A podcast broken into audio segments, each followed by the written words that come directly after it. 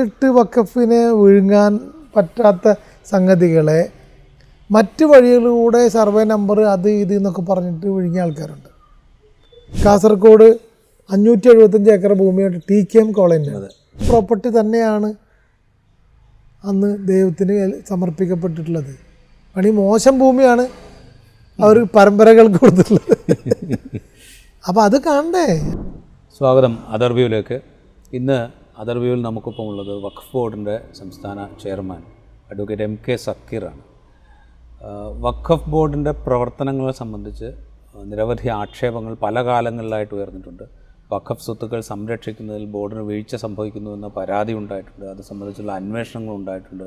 വഖഫ് സ്വത്തുക്കളുടെ കണക്കെടുപ്പ് സംബന്ധിച്ച് പല നടപടികളുണ്ടായിട്ടുണ്ട് അന്യാധീനപ്പെട്ടു പോയോ ഇല്ലയോ എന്ന് കണ്ടെത്താൻ ഒരു കമ്മീഷനെ നിയോഗിച്ചിട്ടുണ്ട്. ആ കമ്മീഷന്റെ റിപ്പോർട്ട് ഇങ്ങനെ പല കാര്യങ്ങൾ വഖഫുമായി ബന്ധപ്പെട്ട് മുൻകാലത്തുണ്ടായിട്ടുണ്ട്. ഏറ്റവും ഒടുവിൽ വഖഫിലെ നിയമനങ്ങൾ പി എസ് സിക്ക് വിടുന്നതുമായി ബന്ധപ്പെട്ട് അതിനൊരു നിയമം നിയമസഭ പാസ്സാക്കി ആ നിയമം പാസ്സാക്കി കുറേ കാലം കഴിഞ്ഞിട്ടാണ് അതൊരു കോൺട്രവേഴ്സി ആവുകയും അത് പിന്നീട് സർക്കാർ പിൻവലിക്കുകയും ചെയ്തു ആ കോൺട്രവേഴ്സിയുടെ കാലത്ത് വഖഫ് സ്വത്തുക്കളെ സംബന്ധിച്ചുള്ള കണക്കെടുപ്പും അന്യാധീനപ്പെട്ട വഖഫ് വിവരങ്ങളും ഒക്കെ വലിയ തോതിൽ പുറത്തേക്ക് വന്നിരുന്നു.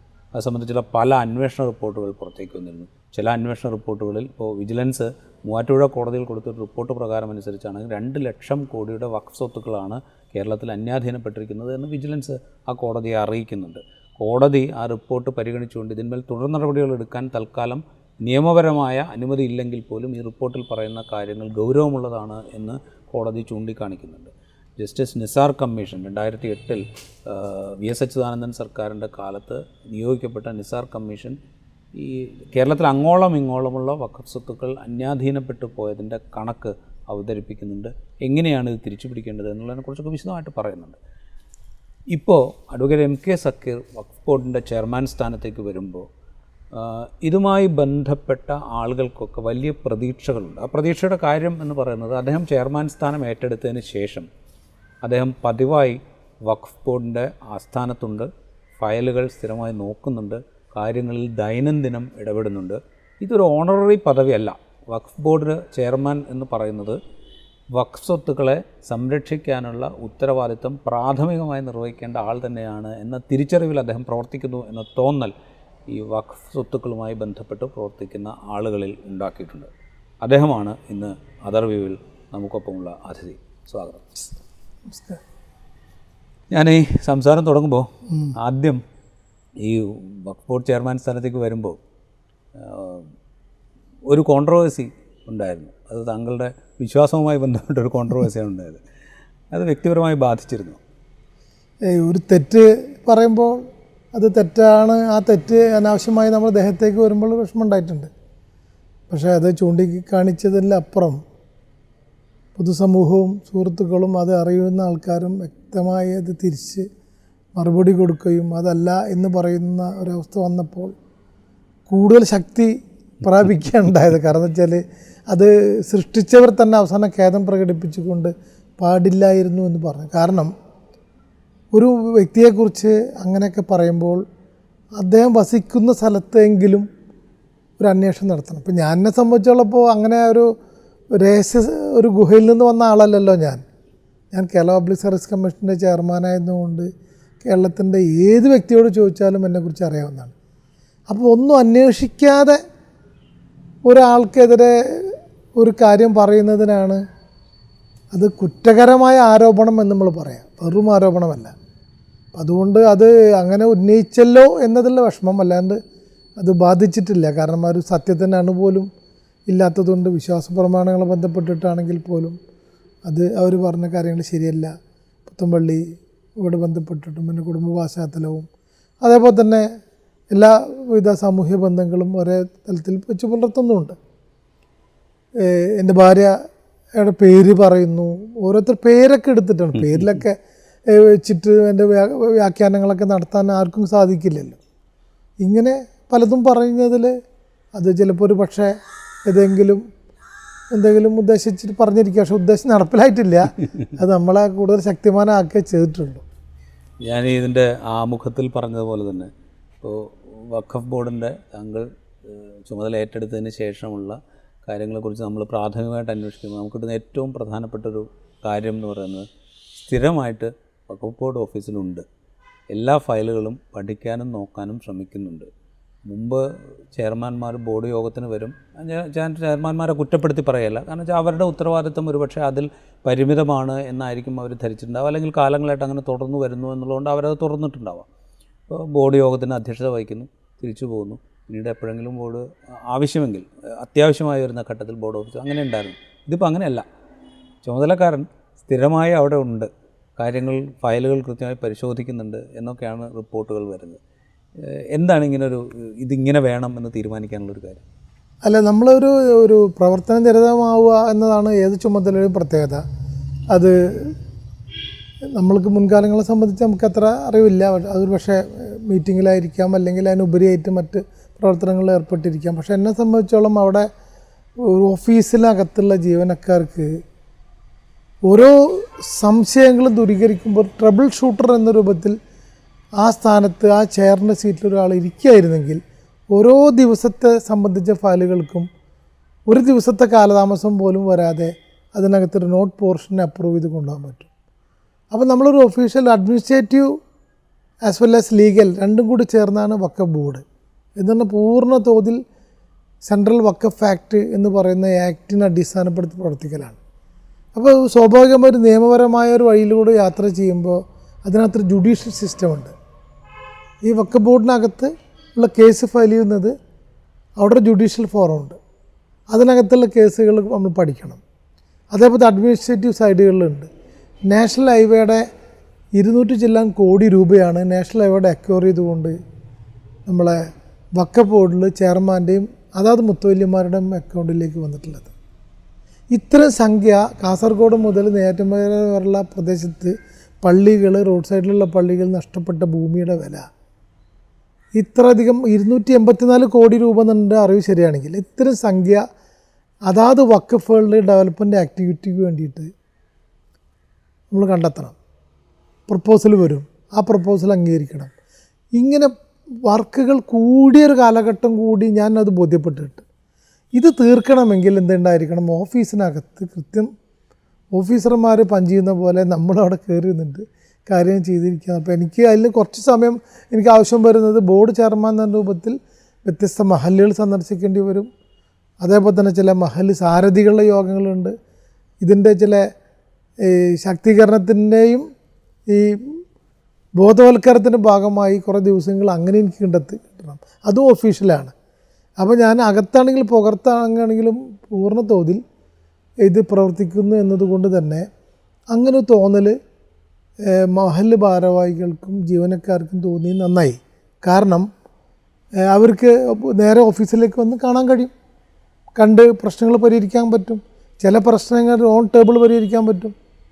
കൊല്ലങ്ങൾ ഒരു ഒരു പക്ഷേ ഒരു മാസങ്ങളോളം കൊല്ലങ്ങളോളം നീങ്ങിപ്പോകുന്ന ഒരു ഫയലിനെ നമ്മളെ പ്രസൻസ് ഉണ്ടെങ്കിൽ ഒരു പക്ഷേ ഒറ്റ ദിവസം കൊണ്ട് ഒരു ഒറ്റ ദിവസം കൊണ്ട് തീർപ്പിക്കാൻ കഴിയും. അപ്പോൾ അതുകൊണ്ട് നമ്മൾ ആ പ്രസൻസ് ഉണ്ടാക്കിക്കൊണ്ട് നമ്മളെ ദൗത്യം നിർവഹിക്കുക എന്നുള്ളത് നമ്മളതൊരു ഒരു ഒരു ഒരു നമ്മളെ സത്യപ്രസ്താവന അത് തന്നെയായിരുന്നു ചുമതലയുള്ള സമയത്ത്. അത് തുടരും എന്നാണോ ഇറങ്ങിപ്പോരുന്നത് ആ ദിവസത്തിന്റെ തലേ ദിവസം വരെയുള്ള അഞ്ച് മണി വരെ ഞാൻ പ്രവർത്തിക്കുമെന്നാണ് എന്റെ തീരുമാനം. ഇത് പറയുമ്പോഴേ ഈ താങ്കൾ ചുമതല ഏറ്റെടുക്കുന്നതിന് തൊട്ട് മുമ്പ് ഈ ഞാൻ ഈ നേരത്തെ പറഞ്ഞ തർക്കവിതർക്കങ്ങളൊക്കെ ഉണ്ടായിരുന്ന സമയത്ത് ചില കണക്കുകളൊക്കെ പുറത്തേക്ക് അതായത് വഖഫിന്റെ മുമ്പിൽ വഖഫ് ബോർഡിന് മുമ്പിൽ ആയിരത്തി ചില്ലറ കേസുകൾ കെട്ടിക്കിടക്കുന്നുണ്ട്.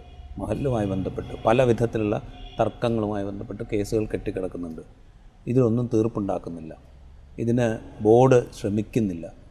അല്ലെങ്കിൽ അതിനുള്ള സമയം ബോർഡ് കണ്ടെത്തുന്നില്ല. ഇങ്ങനെയുള്ള പല വിധത്തിലുള്ള പരാതികൾ ഉണ്ടായിരുന്നു. അതുപോലെ വഖഫ് ഭൂമിയുമായി ബന്ധപ്പെട്ടുള്ള പരാതികൾ ഉന്നയിച്ചു കഴിഞ്ഞാൽ അതിന്മേൽ കൃത്യമായ ഇടപെടലുണ്ടാകുന്നില്ല ഇങ്ങനെ പലതരത്തിലുള്ള പരാതികളുണ്ടായിരുന്നു ഇപ്പോൾ ചുമതല ഏറ്റെടുത്ത് ഉടനെ തന്നെ ഇതൊക്കെ പരിഹരിക്കപ്പെടും എന്ന് ആരും പ്രതീക്ഷിക്കുന്നുണ്ടാവില്ല. പക്ഷേ ഇതിനൊക്കെ ഒരു പരിഹാരം കാണണമെങ്കിൽ ഏത് വിധത്തിലാണ് ബോർഡ് മാറേണ്ടത് എന്ന് കാരണം ഇത് പരിഹാരം കാണുന്നതിന് വേണ്ടി ഫുൾ ഫ്ലഡ്ജായിട്ട് ബോർഡ് വേണം. ബോർഡിന് അത് ബോർഡിന്റെ സപ്പോർട്ടിംഗ് ആയിട്ട്. ഒന്നാമത് ഇപ്പോൾ പറഞ്ഞ പോലെ നമ്മളൊക്കെ അതിന്റെ അകത്ത് നിന്നുകൊണ്ട് ഫുൾ ടൈമർ ആവുക എന്നുള്ളതാണ്. രണ്ടാമത് ശാസ്ത്രീയമായി ഇതിന്റെ പ്രവൃത്തികളെ ഒരേ ഭാഗത്ത് വേർതിരിക്കുക എന്നുള്ളതാണ്. ഒന്ന് ഒരു സർവേ റിക്കവറി എന്ന് സംബന്ധിച്ച് ലിസ്റ്റ് ഇട്ടുകൊണ്ട് രജിസ്ട്രേഷൻ ഡിപ്പാർട്ട്മെന്റിൽ ആധാരങ്ങളുടെ ഡീറ്റെയിൽസ് തിരക്കിക്കൊണ്ട് വക്കഫ് പബ്ലിക് വക്കഫും ഫാമിലി വക്കഫ് എന്നുള്ള വക്കഫ് അല- അലാദ് എന്നുള്ളതും സംഭവങ്ങളെ സംബന്ധിച്ചും. വക്കഫ് ബൈ യൂസർ എന്ന രൂപത്തിൽ ട്രസ്റ്റോ മറ്റു കമ്മിറ്റികൾ രൂപീകരിച്ചുകൊണ്ട് യൂസ് ചെയ്തുകൊണ്ട് കാലങ്ങളായി യൂസ് ചെയ്തുകൊണ്ടിരിക്കുക. ഇങ്ങനെ മൂന്ന് താല നാല് തരത്തോളം വരുന്ന വക്കഫുകൾ നമ്മളെ കയ്യിലുണ്ട്.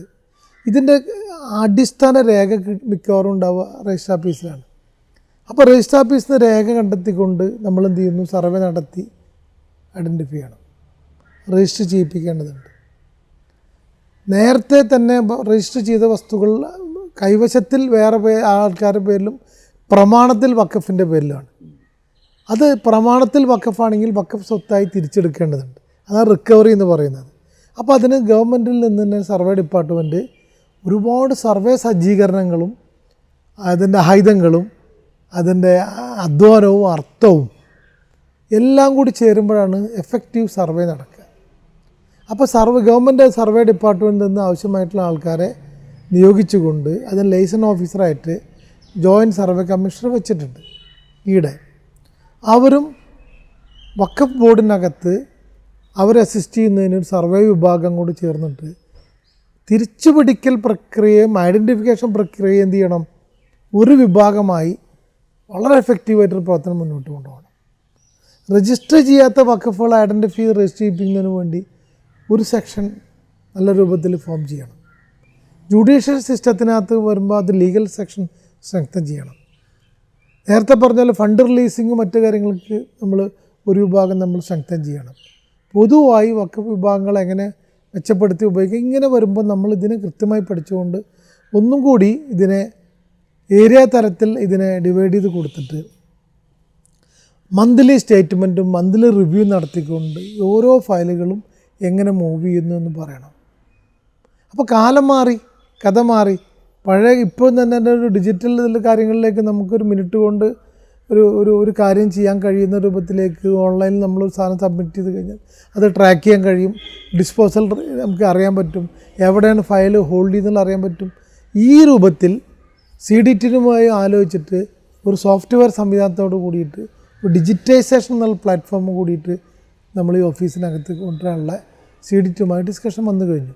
അപ്പോൾ ഈ ആധുനിക കാലഘട്ടത്തിലെ ഫയൽ മൂവ്മെന്റിനെ സഹായിക്കുന്ന നൂതന രീതികളും അതുപോലെ തന്നെ ഈ ഓഫീസിനെ ഇതേപോലെ വ്യത്യസ്ത വിഭാഗങ്ങളായി സ്ട്രെങ്തൻ ചെയ്യാനുള്ള പ്രവൃത്തി ചെയ്യുന്നതോടുകൂടി വക്കഫിൽ ബോർഡിൽ വരുന്ന പ്രവൃത്തികൾക്ക് പരിഹാരം കാണുമെന്ന് ബോധ്യപ്പെട്ടു കഴിഞ്ഞാൽ അതാത് മഹല്ലുകൾക്ക് ഒന്നും കൂടി പ്രവർത്തിക്കാനുള്ള ഊർജമാവും. അതുകൊണ്ട് ഡിലേ അവരെ ഊർജത്തിനെ ഇല്ലാതാക്കും.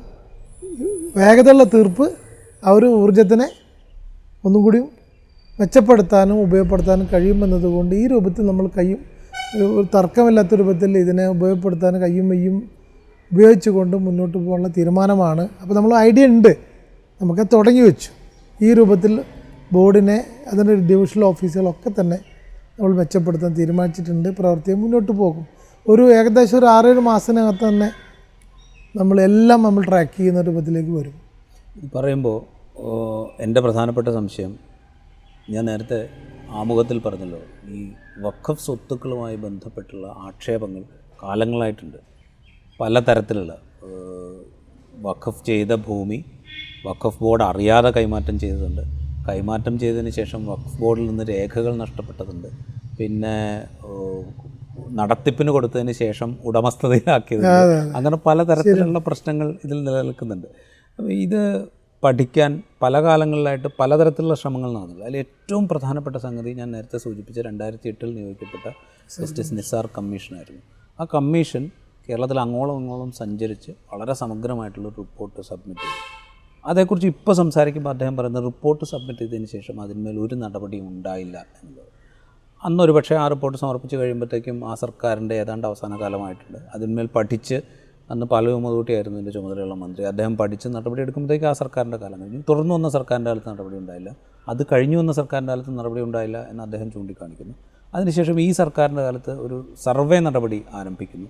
അതും വേണ്ട രീതിയിൽ നടക്കുന്നില്ല. അപ്പോൾ ഇങ്ങനെ പല തരത്തിലുള്ള നടപടികൾ നടന്നതിന് ശേഷവും ഇതൊന്നും മുമ്പോട്ട് പോകാതെ എവിടെയെങ്കിലുമൊക്കെ തട്ടി നിൽക്കുന്നുണ്ട്. ഈ തട്ടി നിൽക്കലിന്റെ ഒരു കാരണമായിട്ട് പറയുന്നത് ഇത് ചെന്ന് മുട്ടുന്നത് ഉന്നതമായ രാഷ്ട്രീയ ബന്ധങ്ങൾ സ്വാധീനങ്ങൾ ഇതിലൊക്കെയാണ് ചെന്ന് മുട്ടി നിൽക്കുക എന്നുള്ള ആക്ഷേപമുണ്ട് ഇപ്പോൾ ഈ തുടങ്ങി വയ്ക്കുന്നത് ഇനിയെങ്കിലും ഇത് സിസ്റ്റമാറ്റിക്കായിട്ട് എന്താണ് എവിടെയൊക്കെയാണ് വഖഫ് ചെയ്ത സ്വത്തുക്കളുള്ളത് ഏതൊക്കെയാണ് അന്യാധീനപ്പെട്ടു പോയത് ഏതൊക്കെയാണ് നഷ്ടപ്പെട്ടു പോയത് ഇതിനെക്കുറിച്ചൊക്കെയുള്ള കണക്ക് കൃത്യമായി ഉണ്ടാക്കാൻ സഹായിക്കും. ഇത് നമ്മൾ കണക്കുകൾ എടുക്കാൻ കഴിയും. കാരണം എന്താ വെച്ചാൽ ഒരു ഒന്നാമത് വക്കഫ് ചെയ്ത കുടുംബങ്ങൾ വക്കഫ് ചെയ്ത മഹല്ലുകൾ വലിയ മഹല്ലുകളിൽ തന്നെ പല ഭൂമികളും ഒരു പക്ഷേ രജിസ്റ്റർ ചെയ്യാതിരിക്കും എടുക്കുന്നുണ്ടാവും. ഫാമിലി വക്കഫായിട്ടുള്ളത് വക്കഫ് ബോർഡിൽ വിവരം അറിയിക്കാതെ കിടക്കുന്നുണ്ടാവും. അപ്പോൾ ഈ ഇൻഫോർമേഷൻ ഇങ്ങോട്ട് തരിക എന്നത് ഒരു ഒരു ഒരു പൗരന്റെ അല്ലെങ്കിൽ അതായത് കമ്മിറ്റികളിലെ കുടുംബങ്ങളിലെ ഉത്തരവാദിത്തമുണ്ട്. ഇവരെ അറിയിക്കുക എന്നുള്ളത്. അപ്പം നമ്മളൊരു പോർട്ടൽ എന്ന ഒരു രൂപത്തിൽ നമ്മളത് ഓപ്പൺ ചെയ്ത് കഴിഞ്ഞാൽ ഇപ്പോഴും നമുക്ക് ആർക്ക് വേണമെങ്കിലും ഇത് വഖഫിന്റെ ആധാരത്തിന്റെ ഒരു സർട്ടിഫിക്കറ്റ് കോപ്പിയോ വിവരങ്ങളോ തന്നിട്ട് രജിസ്റ്റർ ചെയ്യണമെന്ന് പറയാം. രണ്ടാമത് അന്യ കൈവശം എന്ന് ചൂണ്ടിക്കാണിക്കാം. അപ്പോൾ ചൂണ്ടിക്കാണിക്കാതെ ഇത് രഹസ്യ സ്വഭാവത്തിൽ വെക്കുന്ന കുറേ സംഗതികളുണ്ട്. അത് പുറത്ത് കൊണ്ടുവരാമെന്ന് പറഞ്ഞാൽ വളരെ ശ്രമകരമായ പ്രവൃത്തിയാണ്. അത് എന്നാലും അതിന് ആധാരപ്രകാരം മുന്നോട്ട് കൊണ്ടുപോകുന്നുണ്ട്. ഈ റിക്കവറിയുമായി ബന്ധപ്പെട്ടിട്ട് ഇപ്പോൾ ചോദിച്ചുള്ള ചോദ്യത്തിൽ ഇതിന്റെ റിക്കവറി നടപടി നടത്തുന്നതിന് ഒരു ഫയൽ നമ്മൾ മുന്നിൽ വന്നാൽ ആ ഫയലിന്റെ ആ ഭൂമിയുടെ നിലവിലുള്ള ഗുണഭോക്താവ് ആരാണെന്നും അദ്ദേഹത്തിന്റെ അത് ഇഷ്ടപ്പെടുക എന്ന് നോക്കിയിട്ടല്ല നമ്മൾ ഫയൽ ചെയ്യും നമ്മൾ ആക്ട് പ്രകാരം എന്താ പറ്റുള്ളൂ?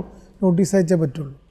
പക്ഷേ പഴയ ആക്ട് രണ്ടായിരത്തി പതിമൂന്നിന് മുമ്പ് കണ്ട് പഴയ ആക്ടിൽ വസ്തു വക്ക് ബോർഡിന്റെ പെർമിഷൻ പ്രകാരം കൈമാറാം. അപ്പോൾ അന്ന് എന്താ ചെയ്തിട്ടുള്ളത് വെച്ചാൽ പെർമിഷൻ എടുക്കാണ്ട് കൈമാറും. കൈമാറാം എന്ന ക്ലോസ് ഇൻവോ ഇൻവോ ഉപയോഗപ്പെടുത്തുന്നു. പെർമിഷൻ എന്നത് ഉപയോഗപ്പെടുത്തുന്നില്ല. അപ്പോൾ ഈ വാങ്ങുന്ന വ്യക്തികൾക്ക് എന്താ സംഭവിക്കുന്നത്? വസ്തുക്കൾ കൈമാറി കിട്ടുന്ന ആൾക്കാരെ സംബന്ധിച്ചോളം ആധാരമുണ്ട് പക്ഷേ വസ്തു വഖഫാണ്. വഖഫാണ്. അപ്പോൾ അവർ വാങ്ങുന്നവരും ഒരു പക്ഷേ അറിഞ്ഞുകൊണ്ടുള്ള ഒരു തെറ്റ് അവർ സംഭവിക്കുന്നുണ്ടാവും. വക്കഫ് സ്വത്ത് അടിസ്ഥാനപരമായിട്ട് അത് ഉപയോഗിക്കാൻ സാധ്യമല്ലാത്ത വസ്തുവാണ്. കാരണം ദൈവമാണ് അതിന്റെ ഉടമ. ദൈവത്തിങ്കിലേക്ക് സമർപ്പിക്കപ്പെട്ട വസ്തു വക്കഫ് ഈസ് ഓൾവേസ് വക്കഫാണ് വക്കഫ് ഈസ് ഓൾവേസ് വക്കഫ് എന്നാൽ ഒരിക്കലും ഈ വക്കഫ് ചെയ്ത വസ്തു തിരിച്ച് വേറെ ഒരു മാ മാർഗത്തിലൂടെയും സഞ്ചരിക്കാൻ അനുയോജ്യമല്ലാത്ത രൂപത്തിൽ ദൈവസന്നിധിയിൽ സുരക്ഷിതമായ ഇരിപ്പുള്ള ഒരു വസ്തുരേഖയാണ് ഇതിനെ മനുഷ്യന് ചെന്ന് എടുത്ത് കൈകാര്യം ചെയ്ത് കൈമാറ്റം ചെയ്ത് എനിക്കോ എന്റെ മക്കൾക്കോ മക്കളെ മക്കൾക്കോ പൈസ വാങ്ങിയിട്ട് കൊടുക്കാൻ പാടില്ല. പക്ഷെ എന്താ സംഭവിച്ചാൽ ഇതിനൊരു ഒരു ഒരു സമയമുണ്ട് എല്ലാത്തിനും. ഒരു കുറ്റത്തിന് ശിക്ഷ കൊടുക്കാനും വിചാരണ നടത്താനും നടപടി നടത്താനും ഒരു സമയമുണ്ട്. ഈ സമയം ദൈർഘ്യം ഒരുപാട് വന്നതോട് കൂടിയിട്ട് കൈമാറ്റങ്ങൾ ഒരുപാട് കൂടി കുറേ ബിസിനസ്സുകാർ കൈയുടെ കൈവശത്തിലിരിക്കുന്നുണ്ട്. കുറേ സാധാരണക്കാരന്റെ കൈ കയ്യിലുണ്ട്. കുടിയിരുപ്പുകാരുണ്ട്. പല മാർഗത്തിലൂടെ പലരും വീടും കാര്യങ്ങളൊക്കെ വെച്ചിരിക്കുകയാണ്. അപ്പോൾ അതിനൊക്കെയുള്ള നോട്ടീസുകളും മറ്റു കാര്യങ്ങളും നടത്തി റിക്കവറി നടത്തുമ്പോൾ വേറൊരു കേസ് അവിടെ വരും. കൈമാറിയിട്ട്. പക്ഷെ അങ്ങനെ ഡിലേ വന്നിട്ടുള്ള കുറേ ഫയലുകളുണ്ട്. ഇതിന്റെ ഈ വ്യവഹാര സ്വഭാവത്തിലേക്ക് ഇതിന്റെ ഉള്ളിൽ കടന്നു വന്നാൽ ഈ കൈവശക്കാർക്ക് ഈ കൈവശത്തിനെ എത്ര കണ്ട് കുറേ നീട്ടിക്കൊണ്ടുപോകാം എന്ന് പറയുന്ന രൂപത്തിലുള്ള കുറേ കേസുകളുണ്ട്. അതൊരു ഭാഗത്ത് നടക്കുന്നുണ്ട്. എന്നാൽ കൃത്യമായ റിക്കവറിയുടെ മുന്നോട്ട് പോകുന്ന കേസുകളാണെങ്കിലോ ഒരു ഒരു കുറവും കൂടാതെ നമ്മൾ ഇപ്പോൾ നന്നായിട്ട് മുന്നോട്ട് പോകുന്നുണ്ട്. നേരത്തെ തന്നെ കുറേ സർവേ ഡിപ്പാർട്ട്മെന്റ് അപ്പോൾ ഇപ്പോൾ പുതിയതായിട്ട് ഗവൺമെന്റ് പ്ലാൻ ചെയ്യുന്നത് ഈ റിക്കവറി ഒന്നുകൂടി ശക്തിപ്പെടുത്താനുള്ള തീരുമാനങ്ങളാണ്. അപ്പോൾ അതിന് സർവേ ഡിപ്പാർട്ട്മെന്റ് ചെയ്തിട്ട് മുന്നോട്ട് കൊണ്ടുപോകും. അത് ഈ പറഞ്ഞ നിസാർ കമ്മീഷൻ റിപ്പോർട്ടിനെ സംബന്ധിച്ചും പലയാളിയുടെ കമ്മീഷൻ റിപ്പോർട്ടിനെ സംബന്ധിച്ചൊക്കെ റെഫർ ചെയ്തതൊക്കെ തന്നെ കണ്ടെത്തലുകൾ തന്നെയാണ്. കാരണം അത് വക്കഫ് സ്വത്ത് വക്കഫിന്റെ അല്ലാതെയൊക്കെ എടുക്കുന്നത് തിരിച്ചു പിടിക്കണം എന്നത് വളരെ കൃത്യം തന്നെയാണ്. ആ റിപ്പോർട്ടുകളൊക്കെ പ്രതിപാദിക്കുന്ന വസ്തുക്കളൊക്കെ തന്നെ ലിസ്റ്റ് ചെയ്തുകൊണ്ട് നമ്മൾ നടപടി നടത്തുന്നുണ്ട്. ആ ലിസ്റ്റ് ചെയ്ത് നടപടി നടത്തുന്നതിൽ ഒരു വ്യക്തിക്ക് രാഷ്ട്രീയ സ്വാധീനം വെച്ച് തടയാൻ കഴിയില്ല. കാരണം അവിടെ ഡിഫൻസ് നിന്ന് ലീഗൽ ഡിഫൻസേ പറ്റുള്ളൂ. അവരെ കൈവശത്തിന്റെ അടിസ്ഥാനപ്പെടുത്തിയിട്ടുള്ള ഡിഫൻസ് എടുത്തിട്ട് കാലതാമസം കാലതാമസം വരുത്താന്നല്ലാണ്ട് ഒരു രാഷ്ട്രീയ സ്വാധീനം ഇതിനകത്ത് കടന്നു വരാൻ നമ്മൾ പെർമിറ്റ് ചെയ്യില്ല. പക്ഷെ അവിടെ ഒരു പ്രശ്നം. മുൻകാലത്ത് ഇതിന് വരുന്ന ആക്ഷേപം എന്ന് പറഞ്ഞു കഴിഞ്ഞാൽ ഈ കൈ കൈയേറ്റം ചെയ്യപ്പെട്ട അല്ലെങ്കിൽ അന്യാധീനപ്പെട്ട വക്സ്വത്ത് സംബന്ധിച്ചുള്ള പരാതി ബോർഡിന്റെ മുൻപാകെ വന്നു കഴിഞ്ഞാൽ അതിന്മേൽ നോട്ടീസ് അയക്കലോ തുടർ നടപടികളോ ഒക്കെ വൈകുക. അതുപോലെ അത് വ്യവഹാരത്തിലേക്ക് പോയി കഴിഞ്ഞ് കഴിഞ്ഞാൽ ബോർഡിന്റെ ഭാഗത്ത് നിന്ന് തന്നെ കേസ് വൈകിക്കുന്ന വിധത്തിലുള്ള നടപടികളിലേക്ക് പോവുക. അങ്ങനെ പലതരത്തിലുള്ള ഒത്തുതീർപ്പുകൾ. ഒത്തുതീർപ്പുകൾ എന്ന് പറഞ്ഞു കഴിഞ്ഞാൽ ഇതിങ്ങനെ കേസ് ഇങ്ങനെ നീട്ടിക്കൊണ്ട് പോകാമെന്ന് പറഞ്ഞാൽ തന്നെ ഇത് കൈവശത്തിലിരിക്കുന്ന ആളുടെ കയ്യിൽ അത് തുടരുകയാണല്ലോ ചെയ്യുക. അപ്പോൾ പിന്നെ കുറേ കാലം കഴിയുമ്പോഴത്തേക്ക് ഇത് കാലദൈർഘ്യം വരുമ്പോഴത്തേക്കും പലതവണ കൈമാറി കൈമാറ്റം ചെയ്തിട്ടുണ്ടാവും. അല്ലെങ്കിൽ ഈ ഉപയോഗിച്ചുകൊണ്ടിരിക്കുന്ന ആൾ ഇത്രയും കാലമായിട്ട് അവിടെ ഉപയോഗിക്കുന്നു എന്ന ന്യായം വരും. ഇങ്ങനെ പലതും വരും. അപ്പോൾ ഇതിനൊക്കെ വഴിവെച്ച് കൊടുക്കുന്ന വിധത്തിലാണ് പ്രവർത്തിച്ചിരുന്നത്. അതുകൊണ്ടാണ് ഇത് പലതും നടക്കാതെ പോയത്. മുൻകാലത്ത് തന്നെ ഏറ്റെടുക്കാമായിരുന്നു. എന്നുള്ളത് ചൂണ്ടിക്കാണിക്കുന്നുണ്ട്. ഞാൻ ഉന്നയിക്കുന്ന പ്രധാനപ്പെട്ട ചോദ്യം അതാണ്. ഇനി അങ്ങോട്ട് ഇതായിരിക്കില്ല ബോർഡിന്റെ നിലപാടെന്ന് ഉറപ്പിച്ച് പറയാൻ പറ്റും. തീർച്ചയായും നമ്മളെ സംബന്ധിച്ചോളം നമ്മളെ മുന്നിലുള്ള ഇപ്പോൾ ഈ സർക്കാരുമായി കൂടിയാലോചിച്ചിട്ട് സർവേ ഡിപ്പാർട്ട്മെന്റ്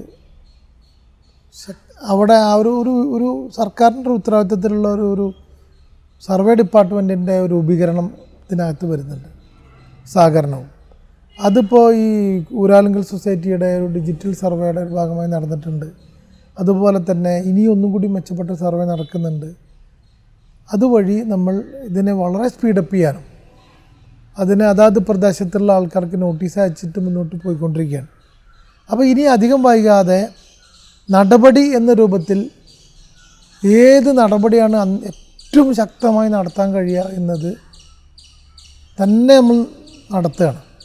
നടപടിക്ക് യാതൊരു ഡിലേയോ നടപടിക്ക് അകത്തുള്ള ഡിലേ വരുത്തുന്നതിന് കാരണബോധമാവുന്ന രൂപത്തിലുള്ള ഒഫീഷ്യൽ ഡിലേ വരുത്താത്ത രൂപത്തിൽ പ്രൈം ഇമ്പോർട്ടൻസ് റിക്കവറിക്ക് വേണ്ടി കൊടുത്തുകൊണ്ട് സ്വത്തുക്കളൊക്കെ തന്നെ വക്കഫ് ചെയ്ത സ്വത്തുക്കളൊക്കെ തന്നെ വക്കഫ് ആയി തന്നെ നിലനിർത്തുക എന്നുള്ള പ്രാഥമിക ഉത്തരവാദിത്തമാണ് വക്കഫ് ബോർഡിന്റേത്. താങ്കൾ പറഞ്ഞു വരുന്നതാണ്. ആക്റ്റും മറ്റതിന്റെ ചട്ടങ്ങളും ഒക്കെ നോക്കിക്കഴിഞ്ഞാൽ ഉടനീളം വക്കഫിനെ അധികാരപ്പെടുത്തിയിട്ട് ചുമതലപ്പെടുത്തിയിട്ടുള്ളത് സ്വത്തുക്കൾ സംരക്ഷിക്കാനും അതിന്റെ മാനേജ്മെന്റാണ് വളരെ പ്രധാനപ്പെട്ട ചുമതല അത് തന്നെയാണ്. അപ്പോൾ അതിലേക്ക് തിരി പ്രധാനപ്പെട്ട ചുമതല മാറ്റി വെച്ചുകൊണ്ട് മറ്റു കാര്യങ്ങൾ ചെയ്യുന്നതിലൊന്നും യാതൊരു അത് ശരിയല്ല. അതുകൊണ്ട് ഏറ്റവും പരമപ്രധാനമായി ഇതാണ് നിങ്ങളെ ചുമതല എന്ന് പറഞ്ഞിട്ടുള്ള ചുമതല ബോർഡിനെ ഏൽപ്പിച്ചിട്ടുണ്ടെങ്കിൽ അതിന്റെ ഒരു ചുമതലക്കാരനായിട്ട് പ്രവർത്തിക്കുന്ന നിലയ്ക്ക് അത് ഈ എല്ലാ കമ്മീഷൻ റിപ്പോർട്ടുകളും നമ്മൾ റെഫർ ചെയ്തുകൊണ്ട് തന്ന പരാതികൾ മുഴുവൻ നമ്മൾ എടുത്ത് പരിശോധിച്ചുകൊണ്ട് വഖഫ് സംരക്ഷണ ബന്ധമായിപ്പെട്ട് താല്പര്യമുള്ള ഉദ്യോ ആൾക്കാർക്ക് തരാവുന്ന പരാതികൾ. ഇപ്പോൾ നമുക്കറിയാം പല ലേഖനങ്ങളിൽ ഞാൻ വായിക്കുന്നുണ്ട്. പല നല്ല വഖഫ് ബന്ധപ്പെട്ട റിക്കവറിയുമായി ബന്ധപ്പെട്ടിട്ട് ഒരുപാട് വാരികകളിൽ നല്ല ലേഖനങ്ങൾ ഞാൻ കാണുന്നുണ്ടായിട്ടുണ്ട് അതൊക്കെ തന്നെ നമ്മൾ മാർക്ക് ചെയ്ത് വെച്ചിരിക്കുകയാണ്. അതൊക്കെ സൊമോട്ടോ ആക്ഷനിലേക്ക് നമുക്ക് പോകാൻ കഴിയും. അപ്പോൾ അതുകൊണ്ട് നമ്മൾ ആ കയ്യേറ്റക്കാരനെ സങ്കടമോ കയ്യേറ്റക്കാരന്റെ ഊക്കോ നമ്മളെ മുന്നിലില്ല.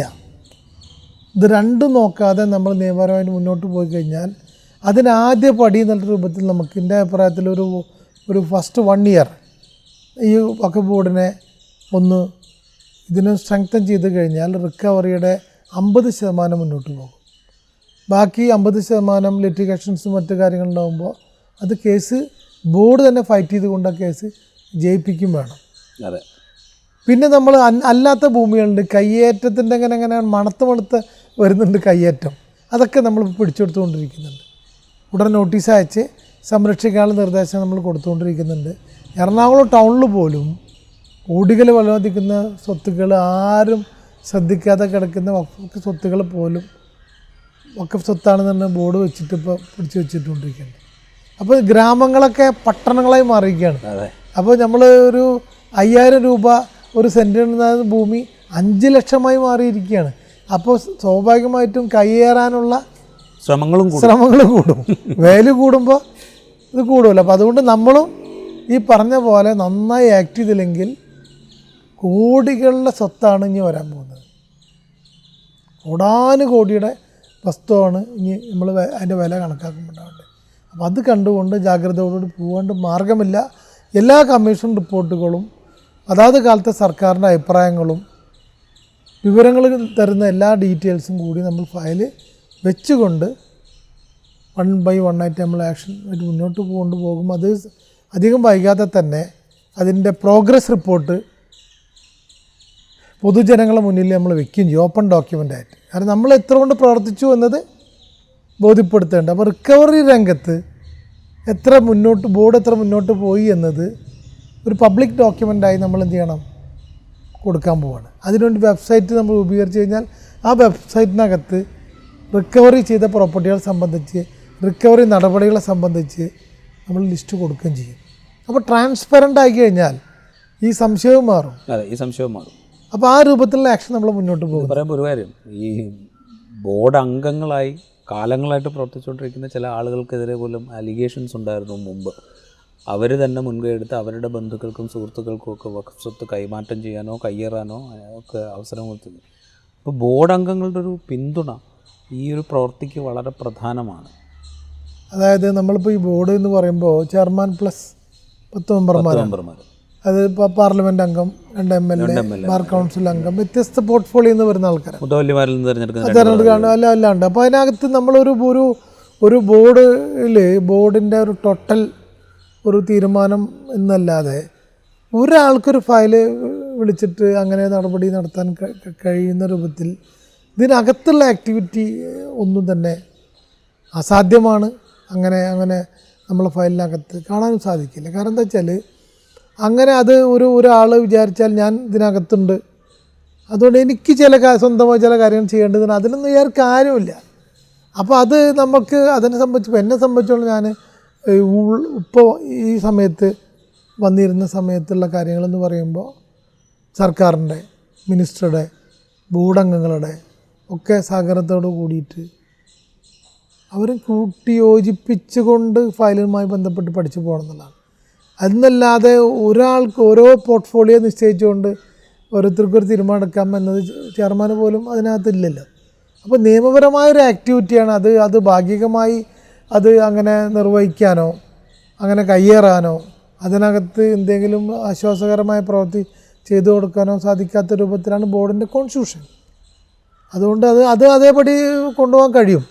അത് വലിയ ഈ പറഞ്ഞ എന്തെങ്കിലും കഥകൾ കേൾക്കുന്നുണ്ടെങ്കിൽ അകത്തുനിന്ന് പരിശോധിക്കപ്പെടുമ്പോൾ നമ്മളതിനകത്ത് അകത്ത് അങ്ങനെ ഒരു ഡോറില്ല അങ്ങനെ ഒരു ഒരു കാര്യങ്ങൾ ചെയ്യാനോ സ്വന്തം നിലയ്ക്ക് എന്റെ ഫയൽ എനിക്ക് ഓർഡറാക്കി എടുക്കാനോ കഴിയാത്ത അവസ്ഥ ഉണ്ട് അതുകൊണ്ട് തന്നെ എന്തെങ്കിലും തെറ്റിദ്ധാരണ ഉണ്ടെങ്കിൽ അത് നീക്കേണ്ടതാണെന്നല്ലാതെ വേറെ കുഴപ്പമൊന്നും അതിനകത്ത് നമുക്ക് കാണില്ല. പ്രത്യേകിച്ച് ഞാൻ ഇതിനകത്ത് വന്ന സ്ഥിതിക്ക് കാണുന്നത് എന്താ വെച്ചാൽ ഒരു ക്ലീൻ സ്ലൈറ്റ് എന്ന രൂപത്തിലാണ് ചെയ്യുന്നത്.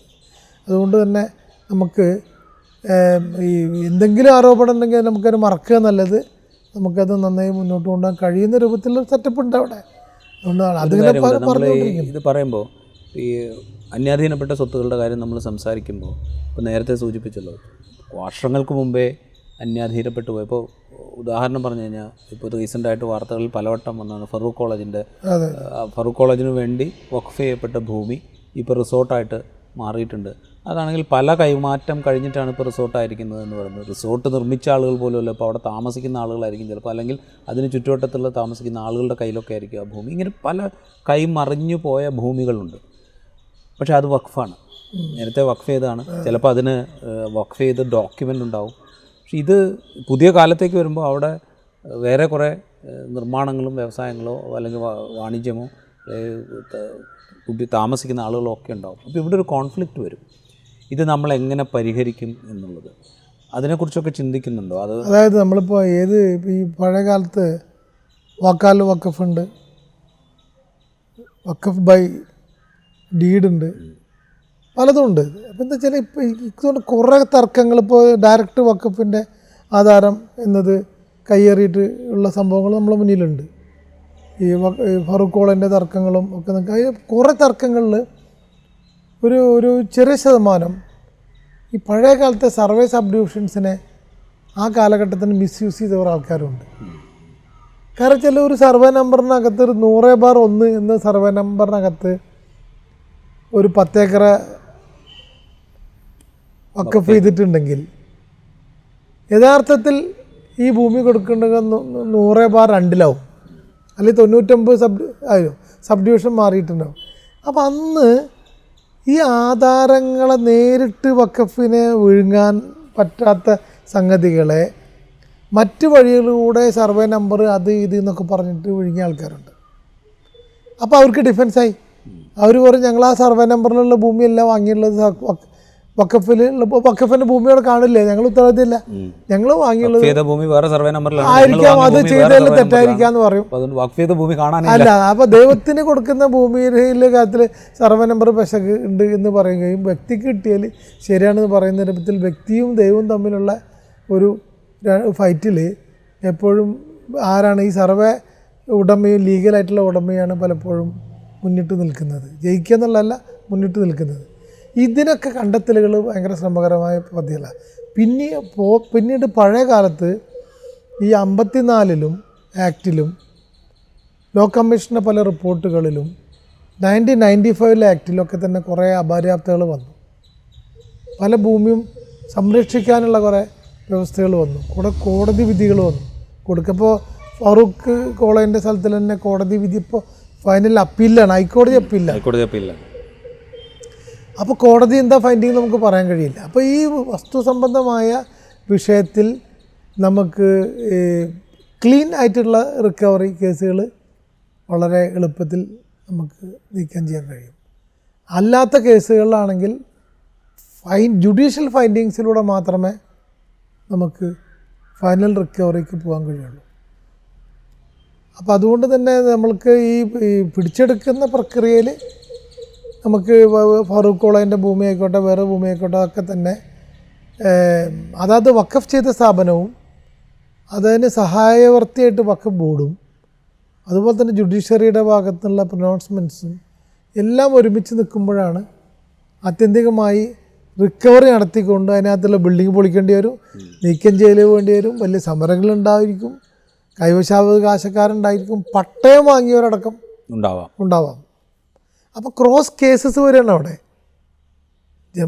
നയന്റീൻ സിക്സ്റ്റി ഫോറിലെ ലാൻഡ് റിഫോംസ് ആക്ട് പ്രകാരമുള്ള പട്ടയം ഞങ്ങൾക്ക് ലഭിച്ചു. എന്ന് പറയുന്നവരുണ്ടായിരിക്കാം. ഈ പട്ടയം വാങ്ങുമ്പോൾ ചിലപ്പോൾ ജന്മില്ലേ? ജന്മി പണ്ട് പക്ക ഭൂമിയിൽ അഡ്ജസ്റ്റ് ചെയ്ത് വാങ്ങിയ ആളായിരിക്കാം. പക്ഷേ ഇമ്മീഡിയറ്റ് വൺ ഡോക്യുമെന്റ് പ്രയർ നോക്കിക്കഴിഞ്ഞാൽ എന്താ കാണുള്ളൂ? ഇപ്പോൾ കാണുള്ളൂ. അയാളുടെ കീഴിൽ കൾട്ടിവേ കൃഷി നടത്തുന്നു. കുടികട കുടിയിരിപ്പ് വീടിരിക്കുന്ന സ്ഥലമാണെങ്കിൽ കുടിയിരിപ്പും പറമ്പാണെങ്കിൽ കുടികിടപ്പും അനുവദിച്ച് കിട്ടിയതാണെന്ന് പറയുമ്പോൾ എന്തായി? അവർക്കൊരു നല്ല കേസായില്ലേ? അപ്പോൾ ഇതൊക്കെ നമ്മൾ യാഥാർത്ഥ്യങ്ങളാണ്. അല്ലാതെ ഇതൊന്നും നമ്മൾക്ക് വകവെച്ച് കൊടുത്തിട്ടല്ല. പക്ഷേ ഇതൊക്കെ നമ്മളെ മുന്നിലുള്ള നിയമപരമായ തടസ്സങ്ങളാണ്. അപ്പോൾ തടസ്സമില്ലാത്തത് ഫസ്റ്റ് ഫേസിൽ നീക്കം ചെയ്യണം. തടസ്സമുള്ളതിനെ നമ്മളും കൂടി ലീഗൽ ഫൈറ്റ് നടത്തിക്കൊണ്ട് റിക്കവർ ചെയ്യാനും നമ്മൾ പോകേണ്ടതുണ്ട്. അത് നമ്മൾ ഒരു പക്ഷേ ചിലത് ലോങ് പ്രോസസ്സും ചിലത് ഷോർട്ട് പ്രോസസ്സിലും വരും. അപ്പോൾ അതുകൊണ്ട് വലിയ ഭൂമി ഇപ്പോൾ കാസർഗോഡ് അഞ്ഞൂറ്റി എഴുപത്തഞ്ച് ഏക്കർ ഭൂമിയായിട്ട് ടി കെ എം കോളേജിന്റെ പല സ്ഥലങ്ങളും കൊടുത്തത്. അപ്പോൾ ഈ ഭൂമി തന്നെ നമ്മൾ പത്ത് സെന്റും ഇരുപത് സെന്റും ഒന്നല്ല ഏക്കറ കണക്കിൽ ഉണ്ടായിരുന്നു ഇപ്പോൾ നമ്മളെ മട്ടാഞ്ചേരിയിൽ നമ്മളെ ഈ വിയറ്റ്നാം കോളനിയിൽ സിനിമയിലുള്ള മൂസ സേട്ട് സത്താർ സേട്ട് എന്ന് പറയുന്ന കഥാപാത്രങ്ങൾ നമ്മൾ കേവലം കഥാപാത്രങ്ങളാണ് നമ്മൾ വിചാരിച്ചത്. ഒരു സിനിമയ്ക്ക് വേണ്ടി ഉണ്ടാക്കിയിട്ടുള്ള ഒരു ഇടപാടാണ് നമ്മൾ കണ്ട് വിചാരിച്ചു. പക്ഷേ യഥാർത്ഥത്തിൽ ആ സിനിമയോളം വെല്ലുന്ന സംഭവം അവിടെ ഉണ്ട് സംഭവം അവിടെ ഉണ്ട് അവർ വഖഫ് ചെയ്തൊക്കെ മക്കളെ കിടക്കുന്നുണ്ട്. അവരെ മക്കളിങ്ങനെ ഇപ്പോൾ ഒക്കെ സംരക്ഷിക്കാൻ വേണ്ടി കടങ്ങിക്കൊണ്ടിരിക്കുന്നുണ്ട് അവിടെ കുറേ കയ്യേറ്റക്കാർ നടക്കുന്നുണ്ട്. ശരിക്കും പറഞ്ഞാൽ സിനിമയുടെ സൈറ്റും സിനിമയിൽ അഭിനയിക്കുന്ന ഒരാൾ മാറിയിട്ടുണ്ടെങ്കിലും ഒറിജിനൽ സൈറ്റും ഒറിജിനൽ അനുഭവിക്കുന്ന ഒരാളുണ്ട്. അഭിനയിക്കുന്നവർക്ക് പോലെ അനുഭവിക്കുന്നവരാന്നുള്ളൂ. ഇത് സിനിമയിലാണെങ്കിൽ അഭിനയിക്കുന്നവർ ഇത് അനുഭവിക്കുന്നവരാണ്. അതെ. ഇത് സ്വത്ത്.